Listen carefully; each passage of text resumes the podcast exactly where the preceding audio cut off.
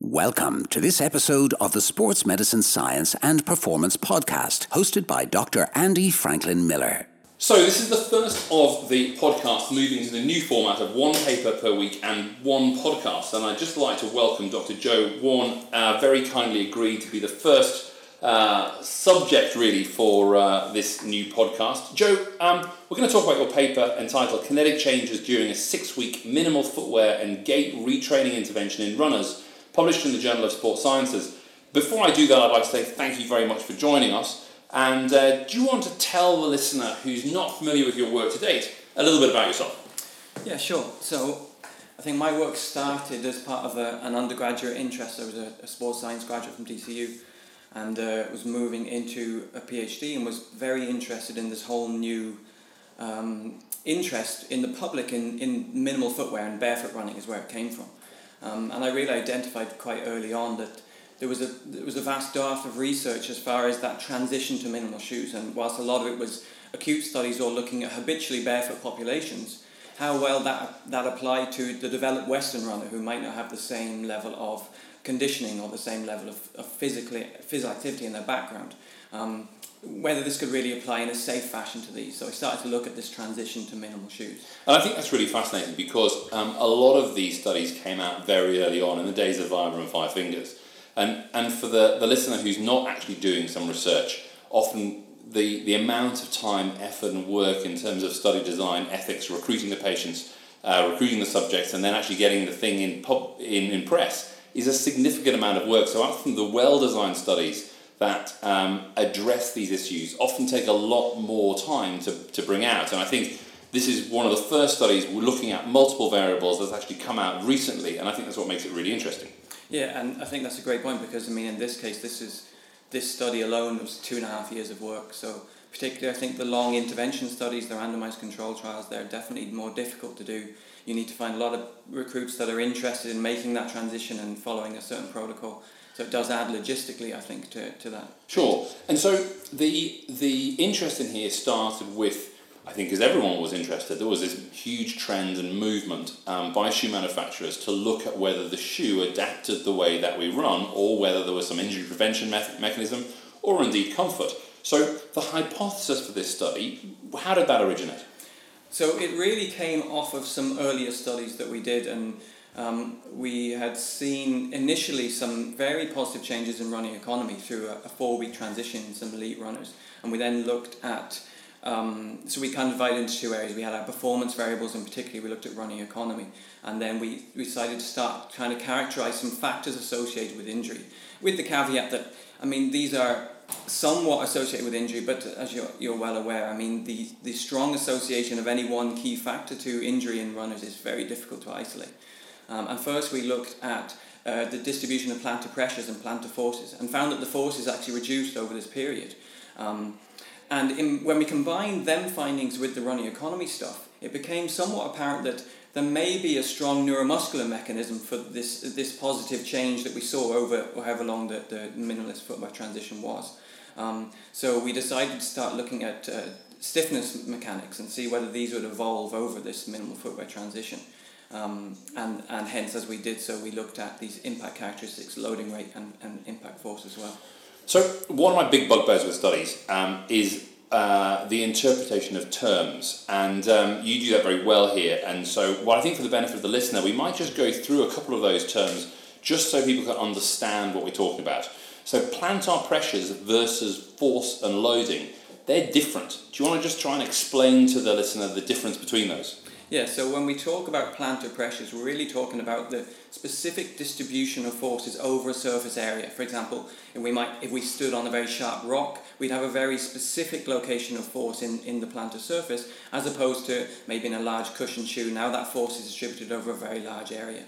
That's different then than the ground reaction force, and this equates to um, the, the cumulative um, impact associated with our body landing on the floor and the associated resultant force that comes up through the entire lower body segment, so starting at the foot and moving through the knee and the hip, etc. Um, so two very different things. Both have somewhat been associated with injury, but in different different ways. For sure, and often are used either interchangeably, intentionally or not. And I think that's it's really important that we differentiate that, particularly when it comes to stiffness. We'll hold off on the, the discussing stiffness for a minute because I want to talk about that in respect to the results. Um, and a, a, previous podcast I did with uh, Dr. Izzy Moore, who was at University of Exeter, then moved to Cardiff, talks about running economy as well. And you know, some of your work crosses over with that in terms of the efficiency or the oxygen consumption or the oxygen metabolism of running, um, as well as that on a muscular level. And we might come back to that. But at the moment, this is one of the few randomized intervention trials in running re-education. Do you want to just tell the listener in a paragraph or so what the study's about? So the study attempts to examine whether if we combine minimal footwear and gait retraining, um, whether we can see any change in factors related to injury as far as impact peaks and loading rate and these changes in joint stiffness. And uh, the randomized control element is that we essentially took uh, one large cohort of, of participants, we randomly divided into two groups. One of them stayed in their, their conventional running shoes for the duration of the study, which was uh, six weeks, and the others would go through a structured transition to minimal shoes that combined some small elements of simple gait retraining. Did you give them the shoes? Uh, to take away at the end of the study, no. I did in a couple of the initial studies and realised it was far too costly. I intend to keep researching in this area, so not anymore. Very good. And in the introduction and during the description of the gait retraining, you use the term use current theory. Um, I was part of a, a uh, mixed methods analysis that looked at current theory, and I, I was interested in really what you took from the current theory in order to give to these participants because I think the listener here who might want to go and take some of these practices and the implications from the from the paper and put into their practice I think that would be really useful for them.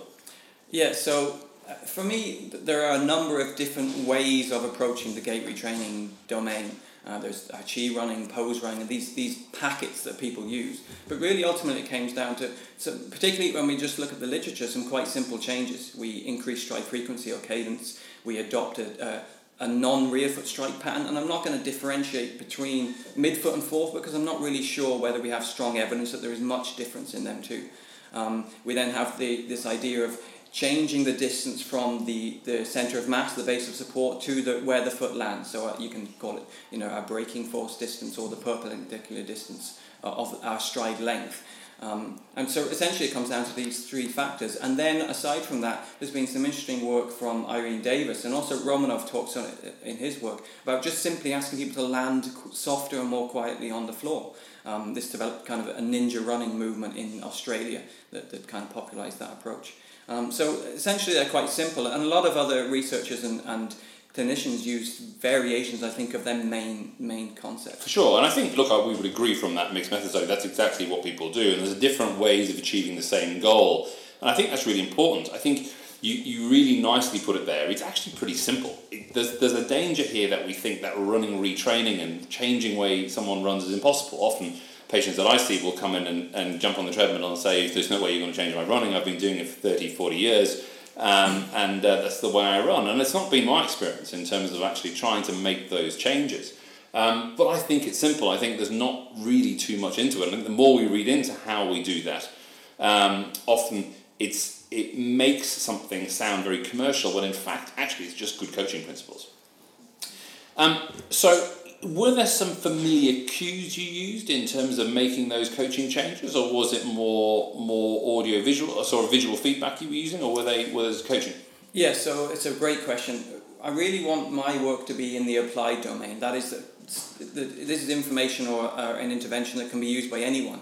And I, I fully understand, and I talked about this at a recent ACSM conference, where I mean biofeedback and, and methods of augmented feedback definitely have uh, a very good place in enhancing both retention and the uptake of gait training, but they're not very accessible for the general public. So we use very simple feedback cues. Um, one of them being, for example, imagine that you're running on hot coals, and that gets people to um, not only uh, typically adopt a non-rear foot strike, but also to actually land softer and quieter and typically shorten their stride because they're trying to reduce their contact time.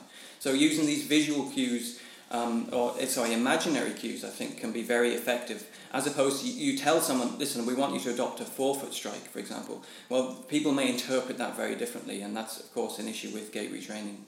For sure, and I think that adds that individual nature to it. People are different, and, and what they interpret by a cue can be completely different. So there has to be that battery. That, that's, that's interesting. So If we first of all look at the results in terms of the, the intervention, um, you found some interesting things. I, am going to pick on a couple of these things and feel free to jump in with, with extra ones. But in terms of stiffness, it's probably best we describe what that is first. But you found that knee and ankle stiffness decreased. Do you want to just talk us through what that means? Yeah, so I think first, maybe for the lay, lay listeners, when we talk about stiffness, we're really talking about our ability to adapt to landing, and that is through how much we contract the muscles around a joint to stabilize it, to make it stiffer or more loose. So that means that we might bend our knee less if we had a more stiff knee, for example. Um, and also then how well we regulate the change in the angle, so whether we stay in a very linear sense or whether the ang- we go through a greater range of motion. Um, so, and then we combine these, and this is our measure of joint stiffness. Um, so in our study, we found interestingly in the intervention, when we compared the intervention group with the control, there was about a 20% reduction in knee stiffness throughout the entire study um, in the intervention group. And this has been found in previous literature where running barefoot or in minimal shoes actually reduces the, the, the work of the knee in the region of about 20%, which was actually very close to what we found. And that's been uh, found in some of Jason Bonacci's work as well. So this supports a lot of the previous work and also in ours that there is certainly a strong protective factor for the knee in running in barefoot shoes. Uh, excuse me, minimal shoes. So, so I mean, look, I think I think that's an interesting point. So, by altering the way someone runs from a kinematic point of view, there is, as in a joint angle or joint position point of view, there is an effect on the kinem- kinetics, so the loading rate of that knee. And certainly something we would use in clinical practice with patients with patellofemoral or anterior knee pain, um, by able to alter that, that gait pattern we feel we can return them to running. And one of the commonest sort of couch to 5k type um, running injuries is that of patellofemoral pain, and so it sort of fits quite nicely. And obviously, this group were an uninjured group of runners that you were making this intervention, but the crossover to an injured group occurs.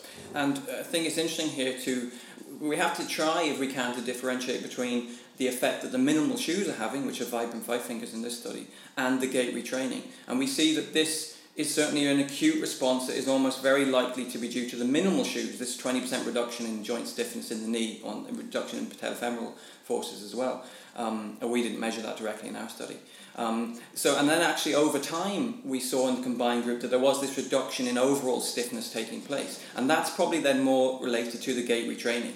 So, in particular, there's research from Hamill that shows if we adopt a, a non rear foot strike, there's typically a decrease in um, ankle stiffness.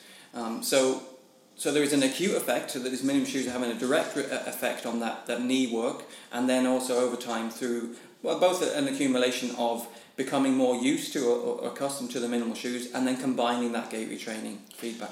And we were talking before the uh, the podcast in terms of, of Newton's laws and the assumption that look if, if ankle stiffness changes and load changes, um, it has to go somewhere. And I've often been accused of being relatively glib to the the the uh, absorption of forces at the foot, um, just using major joints in order to think of that. But do you know you don't use the hip or you don't look at the hip specifically here? Do you have any idea in terms of what this change in stiffness and change in loading rate does? Specifically to the hip, you know, um, it's not been looked at in great depth in the gait retraining literature or in the minimal footwear literature at all, actually. Um, so I couldn't say for sure. And certainly, it's a limitation. We should have examined the hip at the same time. Um, but I think one thing that's interesting here is that people often use this argument well, if we, we're taking the, the, the, the workload away from the knee, then it has to go somewhere else. But we also have to account for dramatic changes in running kinematics that are taking place. And in particular, it's not reported in, in this paper, but we have the data um, to publish, and that's that we saw a reduction in the vertical oscillation, um, and also, of course, the re- reduced stride length, etc. So actually, the landing velocity, if we treat the body like a, a projectile, um, running we go into the air and then we fall back down. So if we're coming from a higher height, then of course we can gain momentum, then we have greater uh, velocity when we hit the floor, and therefore we have more of this accumulative body weight through acceleration to deal with. So there's certainly a reduction in this overall load as well as perhaps a redistribution of load um, around the body. And I think that's that's right. And I think the, the interpretation of of multiple biomechanical terms often makes this difficult because we talk about loading rates, we talk about step frequency, we talk about flight time, we talk about stride length.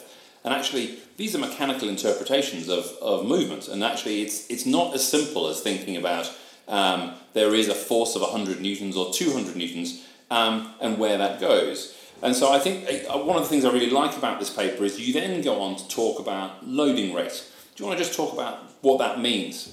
Yeah, so we measured loading rate through uh, taking the ground reaction force that we discussed earlier, so the impact um, force that takes place when someone contacts the ground. And initially, there's a sharp spike in this. So initially, when someone lands on the floor, we have this sharp change in this force. And we measured the slope, so how, how fast this occurred from 20 to 80% of, of this stance, um, or this initial uh, stance phase. Um, and what we saw was that there was a significant reduction in loading rate, uh, particularly in the minimal shoes and the, and the gait retraining combination. And in fact, loading rate probably, I mean, we, we've talked already that at least loosely, we can associate these impact characteristics with injury. I mean, it's certainly a grey area, and there's plenty of other theories there. But this is probably one of the more strongly related um, impact variables to particularly bony injuries such as stress fractures. And we saw, you know, tremendous reductions in the loading rate over this initial period, over this six-week period of this transition. We're not saying that they're fully transitioned in six weeks, of course. So there's a, quite a bit of work to be done looking at longer durations. But one of the interesting things with loading rate is, and we've consistently observed this um, in a few other studies, is that initially there is a higher loading rate in the minimal shoes when compared to the control group in their conventional shoes. And again, this comes back to the cushioning characteristics, characteristics of the shoe. Um, so what we believe is that initially when someone is not habituated to running in minimal shoes, these loading rates are still quite high. They haven't adapted their running kinematics to suit this novel change in the fact that they simply have to change the way they're going to run, otherwise it's going to result in these sharper forces. And over time, through proprioceptive feedback and these kinematic adjustments, we're seeing very positive changes in loading rate that occur to a much greater magnitude in the combined group, that's the minimal footwear and the gait retraining, um, than in the control group who um, who did not have these these interventions. Sure. So that's interesting. And so, does the shoe teach the runner how to run, or does the runner run in a way that best fits the shoe, or is that impossible to answer? Yeah, I think that's a fantastic question and one, as we both know, will almost never be answered. It's for me, it's too individual. We try and again isolate these. It's one or the other, and it's it's it's very much a, a case of of working out the, responses in individual athletes. For some people, we see I call it kinesthetic intelligence. Some people can, can take off their shoes and run barefoot or in minimal shoes and immediately adapt very favourable changes in their kinematics that make it look like they've been doing this their whole lives. Other people will take off their shoes and continue to run as though they had um, in the conventional shoes uh, and indefinitely and, and refuse to acknowledge all these you know it's very sharp sensations that are coming through the foot which are telling you that these are quite quite high impacts that are taking place. And I, look, I think that's fascinating because I, I was looking at um, Twitter very recently, and Carl Valle, Bruce Williams, um, certainly been advocating more specific use of plantar pressure variables in looking at some of the fine intrinsic control um, and adaptations that you can look at in terms of improving performance. And, and you know, I've been for the last two or three years really trying to look at the load distribution of the lower limb, both in runners and in multidirectional athletes. Um, treating really the foot as a single segment rather than actually a, a, a movable feast. Um, and I think it, you, we run the risk, particularly in biomechanics, of just looking at those joint segments and ignoring the foot because we can't conveniently look at it with 3D kinematics. Um, and, and I think that fits with this pattern in the sense that, you know, if you have to, therefore, or you have the option of taking a different variation in load across the foot, it gives you the ability to interpret what you might otherwise lose in a shoot. Yeah, and I mean, we look at some of Nigg's work, and he's got this idea of a preferred movement pathway, that eventually we're all self optimizing. We're falling into a pathway which suits our anatomical construct and, and the way that we prefer to move. Um, the problem is that if people are changing this movement style as a result of changing shoes, then it doesn't really fit in very well with that model. Or it may be that we have a preferred movement pathway for different types of shoes or different types of footwear modality. And some people may adopt them immediately, and for some people it could be years before they fall into that pathway. And so it, we certainly need more research specifically looking at that. For sure. And you touched on this earlier in terms of um, the longer term effects and, and how well this is retained. Often people have challenged gait retraining and running retraining to be very Pavlovian in the sense that you know you monkey see monkey do. You tell them what to do. You expect that change, and particularly in the lab setting, that those patients then or subjects recreate those changes for you from a series of cues. What are your thoughts in terms of that long term adaptation and, and how things vary? Uh, I think it's substantially lacking in the academic literature. Then retention trials, looking at how well um, people maintain these changes, if at all. Um, I think certainly, if, for me, I've thought about it more so in the in the minimalist shoes, and we see these acute changes that take place. But I think also there's something I've, I've developed this term, the desensitization theory, that initially because we have all these strong senses taking place, these these new novel feelings, this this dramatic change in footwear, people tend to adopt fairly dramatic changes in their running style. But as with anything, if you lose a tooth, for example, you'll be acutely aware of that lost tooth for a few days, but then, of course, since it will fall into a fairly normal routine, and then you won't be aware of it after that. I think the same thing may be true of, of minimal shoes and maybe even gait retraining. That is, that people become desensitized to this as such a novel change and then may fall back into patterns that are more closely related to how they used to run. So there might actually be kind of a retraction in, in these changes over time. But again, because we don't have the data, it's very difficult to say what's going to happen. That's a really nice way of putting it. I hadn't, I hadn't really thought about that. Now, so, so in this group uh, that you looked at, um, one of those sort of intended changes that we see both in terms of minimalistic footwear and also in many running retraining programs is a change in step rate or a change, change in cadence. Um, do you think it's actually the cadence rate that dissipates the force differently, or is it actually the reduced time under tension? Is it the reduced time under load that makes that alteration? I mean, again, is it a cop out if I say it could be a combination of all of them? Can we really isolate one? I think certainly the reduction in ground contact time is making a big difference, but mostly from that that um, reduction in vertical oscillation that we talked about earlier and perhaps that has a major major factor. We've already discussed the fact that there's a 20% reduction in joint stiffness in the knee and uh, something similar in the ankle. So there's certainly um, this force is being dispersed over a greater period of time. You know, this impulse is longer. Um, so that probably explains a lot of them reductions, particularly in the loading rate. I think that we saw in this study. Mm. I, I, you know, it, it gives great um, scope for for future work, and in this group. Was there any plan to follow this group up 12 months or so, 24 months or so later and see what they'd retained? Or, or was it a very finite ethics approval to complete the study and that was it? Yeah, and unfortunately, it kind of came at the end of my PhD time, so there was no plans to follow them up, which is a I mean, I regret it now. It was a big limitation. We're already actually in the middle of a data collection, which will be another randomized single blind trial in gait retraining versus minimal shoes. And we intend to run a seven day um, retention trial, but we may then extend that a little bit further. Um, so, so for the listener, the physio, the, the uh, strength conditioning coach, the coach, whoever's listening to, to this, in terms of what are the, uh, the, the cues, the tips, the, the running style, um, I've often heard many people say, listen, there's no one way to run, and I would agree with that entirely. But in terms of the, the commonality of message in that running retraining mold, if you had to give three cues to deliver to, to a homogenous group of runners who are uninjured, um, would you have them? Would I use the cues? Yeah, absolutely. And, uh, and I would certainly go off the motor learning literature, which says we should never use more than three cues and keep them very simple and interpretable. Um, so, one, tell them to um, try and imagine that they're running on hot coals, you know, so this would promote that kind of lighter landing, that shorter step rate. Um, two, imagine that they have um, something very sharp attached to their heel, and this typically then promotes that non-rear foot strike pattern. If that's something, I mean, that's a very controversial area in itself. I think the change in foot strike. Um, and three, simple changes in, in cadence, in stride frequency, can be done with a metronome, which is freely available, and, and we often use them as part of our studies. Um, I mean, most of the literature supports a kind of change of about plus 10% in stride frequency. I don't agree with this 180 rule that everyone kind of throws out there. I think it's again it's very individual. But them three for me would be the, the simple cues that we can adopt for that gait retraining intervention. Sure.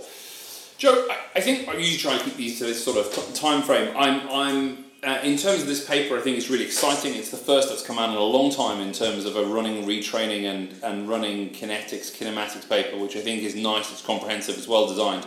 Is there anything you wanted to highlight in the paper that we've yet to talk about um, that someone might want to obviously refer to the paper and, and, look at it further, or do you think we've pretty much covered all of that in terms of the, uh, the data? I mean, one thing we haven't talked about is the foot strike changes, so we can maybe briefly mention that. And this is something that comes up time and time again in the lay public. They talk about foot strike being the be all and end all. It's the gold, you know, the, the gold mantra as far as these gait retraining changes. And as in our study, as with all of the other studies that's been done, we did not see a consistent change in stride frequency when we had asked them to run in minimal shoes. And this is a really important message that I want to put across, which is either taking your shoes off and running barefoot or running in an ultra minimal shoe such as this does not immediately mean you're going to run with a non-rear foot strike pattern. These are something that you may need to, to adopt over time or something that may not happen. You might have fallen too much into this kind of this rut of running in which you, you might find yourself. Um, so it's very individual. It can't be mass marketed as far as minimal shoes equates to a non-rear foot strike. And we certainly saw that in this paper as well. And that's interesting, isn't it? Because it does give um, weight to the argument that the shoe itself doesn't teach you how to run, and that there's still an ability to override that from multiple factors. And I take that point in that it's not just one thing. You're not you're not looking at it, but uh, I think the shoe manufacturers have moved away from sort of suggesting that their shoe will change the way that you run. There's interesting work certainly emerging in the next 24 months or so, as I understand, in terms of shoe materials rather than necessarily the shoe design. And I think that's clearly a route that uh, the manufacturers are taking the, the journey, um, realizing that actually there's a lot of individually specific um, uh, reasons for why you might choose one one shoe over another. Yeah, I mean they certainly help. I mean when we just just look at this study and there's plenty of other stuff there. The when we looked at the pre-test, those in the minimal shoes versus the control group, there was a significant change in the likelihood to forefoot strike in the minimal footwear group. So I still firmly believe that that is a strong starting point for attempting to make these natural changes, if, if you allow me that term, um, to, to running kinematics. But it is not an absolute rule. It's not definitely going to happen. It may require further intervention. So, Joe, what's next for you? What's what's in your lab at the moment? What are you looking at, or what do you hope to look at in the next twelve to twenty four months? So we are, as I said, we're in the process of a data collection for um, a randomized single-blind study comparing different types of gait retraining versus just minimal shoes and the effect on tibial shock. And it'll be actually an outdoor study, so an applied study in the field, which will be hopefully very interesting. Um, and we're also in the plans to have a, a multi-site uh, international questionnaire delivered to a whole load of marathon runners.